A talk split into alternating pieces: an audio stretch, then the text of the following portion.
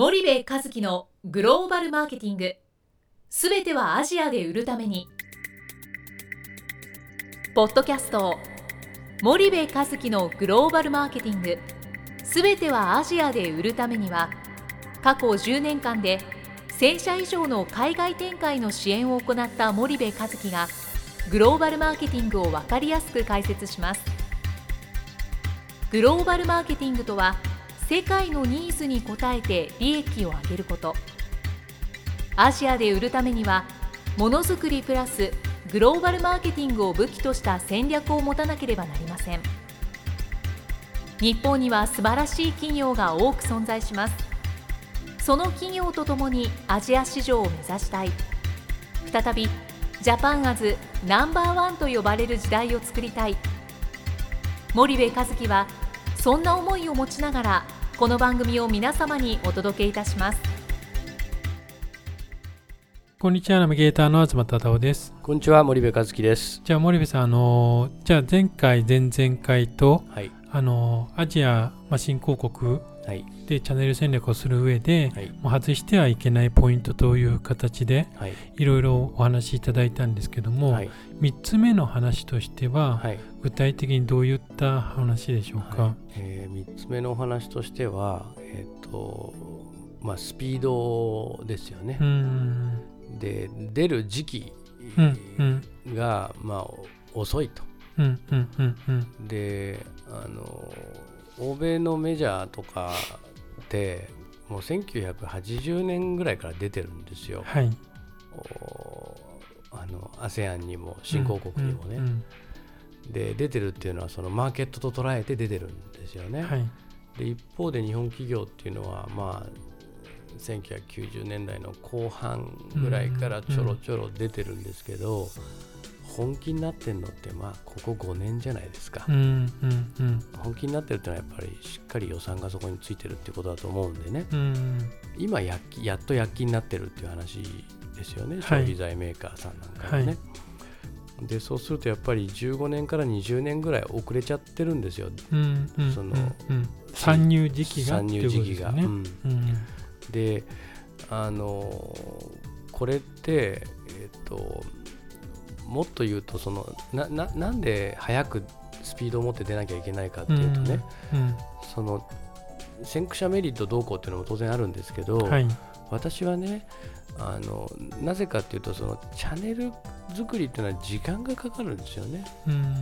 で特にアジア新興国はあトラディショナルトレードの市場じゃないですか。はい、でトラディショナルトレードの何十万点とか何百万点のティーティー を攻略するには、うん、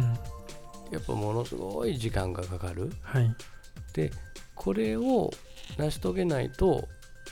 間口のカバレッジは上がらないわけですよね。うんうんうん、だから早く出ないといけない、はい、っていうのがあの、まあ、最大の理由なんですけどもね。うんうんうん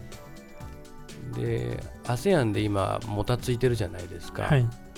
でタイマレーシアシンガポールはなんとなくなんとなくいいと、うんうん、赤字にはならないと、うん、けどマーケットシェアでトップスリーに入ってるかっていうとどのカテゴリーにおいても日本の消費財メーカー入ってないみたいなね。はい、まだまだやれることたくさんあるんですよ。うん、けど赤字になってないからなんかそのまんまみたいな、うんうんうん、で ブイアイピー に関してはマーケットシェアに全く出てこない、ユーロモニターのシェアに出てこないみたいなね。うんうんうん、でそうするとあの ブイアイピー なんかが特に赤字になっちゃうから、はい、まあ、慌てちゃうっていう話ですよね。うんうんうんうん、けど アセアン なんかで慌ててる場合じゃなくて、早い企業はもうメコンやんないといけない。うん、ユニチャームとかエスコクもメコンやってるんですよ。はい、でメコンやんないといけないし、メコンの次はインドがあって、はい、次っていうよりかもうすでにインドやってないといけないし、うん、でその先にはアフリカあるわけですよね。うんうん、だから私のその本音で言えばもうすぐアフリカまでやれっていう話なんですよね。うん、同時並行的にね。うんうん、なんですけどそこがやっぱり遅くて、欧米メジャーとかタイとかインドネシアのとか中国のローカルの、あのー、メーカーさん、うん、もうアフリカまで行っちゃってますからね。うん、びっくりしますよね、うん、あのスピードの速さはね。うん、なのであのー、スピードはすごく重要だと思います。うん、その今言われてるスピードってお聞きしてると、うんまあ、ふたつに分かれるのかなというようなことを思ってるんですけども、うんうん、一つはまあ参入するタイミング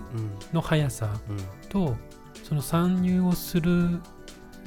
まあ国だったり地域の決定の速さっていうところ、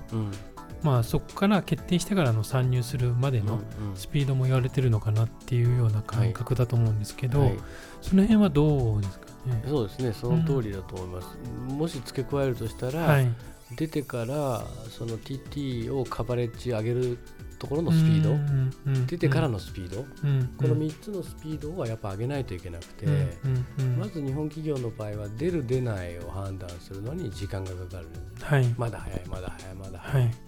なんか重要なのは分かってるんだけどなかなか出ていけないっていう、うん、今あの東ちゃんが言ったいっこめだね、はい、で、えー、ふたつめがあじゃあ一体どこから順番に出ていくのみたいな、うんうんうん、プライオリティのスピード、はい、そうだしでじゃあいざ出てから、うんえ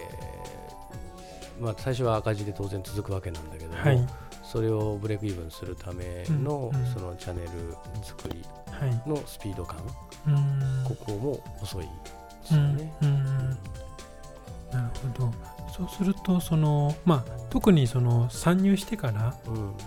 ブレイクイーブンまで持っていくところに悩んでいる日本企業は多いと思うんですけれども、そこの、まあ、欧米メジャーと日本企業の違いっていうのは、うんうん、具体的にどういったところにあるんですかね。いいいいいいあれですね、質問ですね。それがねよっつめのね、はい、導入期戦略の違いっていう話になってくるんですけど、はいはい、やっぱ導入期の戦略が欧米と日本企業では徹底的に違っちゃってて、うんうんうん、あのそれがね日本企業の現地での立ち上がりスピードのその遅さになっちゃってるんですよね、うんうんうん、で、えー、一番最初に言った中間層からぶれないっていうこともすごい関係してくるんですけど、はい、中間層戦略からぶれないためには、うんうん、導入期戦略はその中間層に向けての戦略であるべきなんですよ、はい、でその中間層に向けての戦略ってどういうことかというと、うん、アジア新興国では伝統小売重視なんですね、はい、で近代小売と伝統小売の比率を比較したらアジア新興国って多い国でも近代は ごじゅっパーセント までなんですよ、うんうんうん、ベトナムとかインドネシアフィリピンなんていうのはまだ じゅうごパーセントにじゅっパーセント の世界で、はい、大半は伝統市場なんですよね、はい、伝統小売市場、うん、インドにおいては きゅうじゅうはちパーセント 伝統小売市場なわけですよね、うん、でそうすると絶対的に導入期から伝統小売をやらなきゃいけなくて、うん、近代小売なんて出た瞬間に終わってないといけない、うん、だってあのフィリピンで言ったら エスエム とピュアゴールドとルスタンズとロビンソンでしょ、はい、あのよん大小売、ね、よん大小売ね、ベトナムで言ったらロッテマートと、はい、えー、ビッグ C、はい、あとイオンが、えー、イオンとマレーシアでジャイアントとテスコと、はい、インドネシア行ったら、えー、アルファマートとインドマートと、うん、何なんとかでもあるわけじゃないですか。そうですね、したらそんなところは出た瞬間に商談を終わらせて、うん、えー、棚取りをしますと、うん、でそれ以上に伝統小売の攻略に、えー、時間をかけるべきなんですよ、うん、この導入戦略で、うんうんうんうんにもかかわらず伝統小売に関してはもうちょっと後だと、うんうん、まず近代で認知されてから伝統に行くみたいな、このゆっくりペース、これもみっつめで言ったスピードに関係するんですけどね、はいはい、全部がつながってるんですよ、この今言ってるいちからよんっていうのは、はい、で最初から伝統ですよと、うんでもう儲かんないのはあの 分, か分かるんですよ、その近代だけやってたらね、はい、だってベトナムでせんてんぽぐらいしか近代ないわけですよ、コープマートとイオンとビッグシーと、うん、何ショップ&ゴー、はいはい、サトラマートとかロッテマートとかありますけどね、それ全部合わせたってせんてんぽぐらいですよ、はい、フィリピンさっき言った エスエム ピュアゴールド、ルースタンズ、ロビンソンズ、あとコンビニ系、ね、コンビニ系マキュリードラッグみたいな、はいはい、これ全部合わせたってさんぜんごひゃくぐらいですよ、はい、でタイなんて言ったって、まあ、いちまん店舗ぐらいありますけど、テスコ、ビッグ C、うんうん、えー、マクロ、うん、あと、まあ、マックスバリューとかセブンイレブンとかファミリーマートとかありますけど、はい、それ全部合わせたっていちまんてん、うーんでマレーシア、ジャイアント、イオン、テスコ、ビッグ、あのイオンビッグ、はい、でろくせんてんぐらいじゃないですか、うん、でしてインドネシアは、まあ、ジャイアントと、えー、あとなんだスターマートとかああいうとこかな、アルファマート、インドマート、カルフール、うん、そうするとそれ全部合わせたっていちまんはっせんきゅうせんてんぐらい、うん、日本セブンイレブンだけでいちまんはっせんてんあるんですよ、はい、ローソンでいちまんよんせんてん、うん、そしたら近代小売だけ売ったって絶対儲からないっていうことはもう目に見てわかるんですよ、うんうん、にもかかわらず近代まず近代みたいな、うん、いや伝統やるよ、うん、でもまず近代、うん、でいつやるんですかってやらないみたいな、ね、うん、そういう状態になっちゃってるわけですよ、うん、だからもう導入期から伝統やります、うん、こういうふうに考えないといけないし、うん、でこの伝統を取れなかったら絶対儲からないし、でこういう話をするといやいやそうは言ってもアセアン やアジアのね、うん、その小売の近代化って進むんじゃないですかと、うん、近代小売になるまで待ちますみたいなね、まあ、よく議論になりますよね、うん、そこは、はい、でこれは確かに近代化されていきます、うん、近代化されていくんだけどもおそらくろくわりぐらいまで、うん、あと数十年かけて、うんうん、であのさんじゅうねんよんじゅうねんでね伝統小売がなくなるなんて絶対ありえない。でなんでこれ僕が言えるかというとね、あのはちじゅうねんだい アセアン 住んだ時にね、うん、当然伝統小売いっぱいあったわけですよ、はい、けど当時よりも伝統小売の総数自体は伸びてるんですね、はい、で、えーと、日本みたいに多くの人が会社に勤めてサラリーマンやるっていう市場じゃないわけですよ、うんうんうん、自分で商売したいけどあまり頭良くないからそんななんかすごいビジネスみたいなことはないできない、うん、そうすると商店やるみたいなことを思ってる人は非常に多いわけなんですよね、うんうん、伝統小売の数自体は増えているし、うん、彼らにとって伝統小売っていうのは我々にとってのコンビニエンスストアだったりするわけですよ、はいはい、そうすると伝統小売っていうのは決して低所得者層や中間層だけが買ってるような小売ではなくて、うん、富裕層も使ってる身近なコンビニエンスストアなんですね、はいはい、なので伝統小売がその社会の中に入り込んでしまっているので、それがいきなり完全になくなる世界観っていうのはないっていうことがあ僕は一つ思ってますっていうことと、あと日本もコンビニの出現で伝統小売が一気に駆逐されたじゃないかと、うん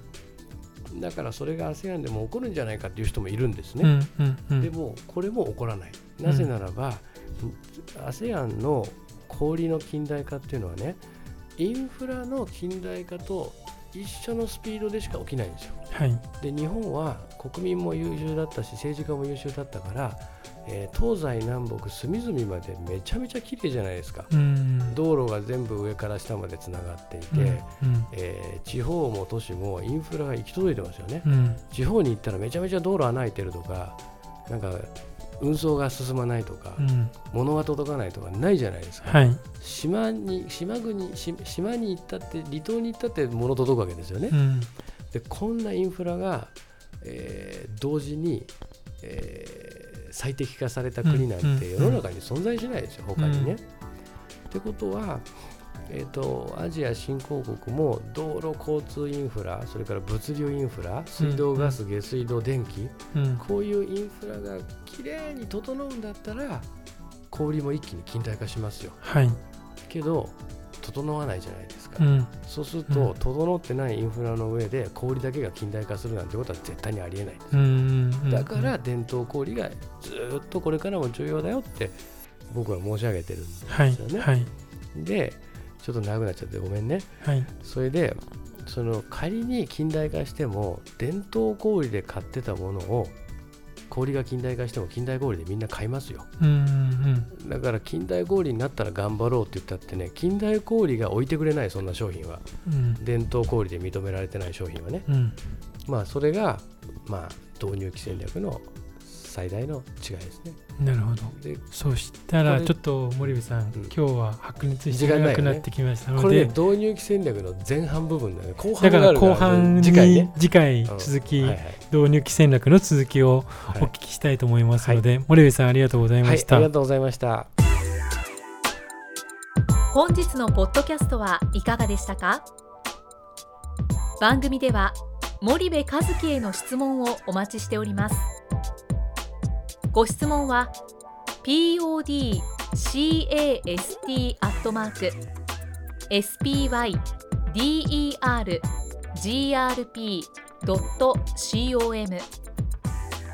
podcast アットマーク spidergrp.com までお申し込みください。たくさんのご質問をお待ちしております。それではまた次回お目にかかりましょう。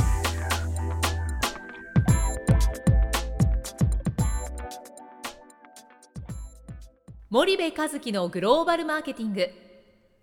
この番組はスパイダーグループの提供によりお送りしました。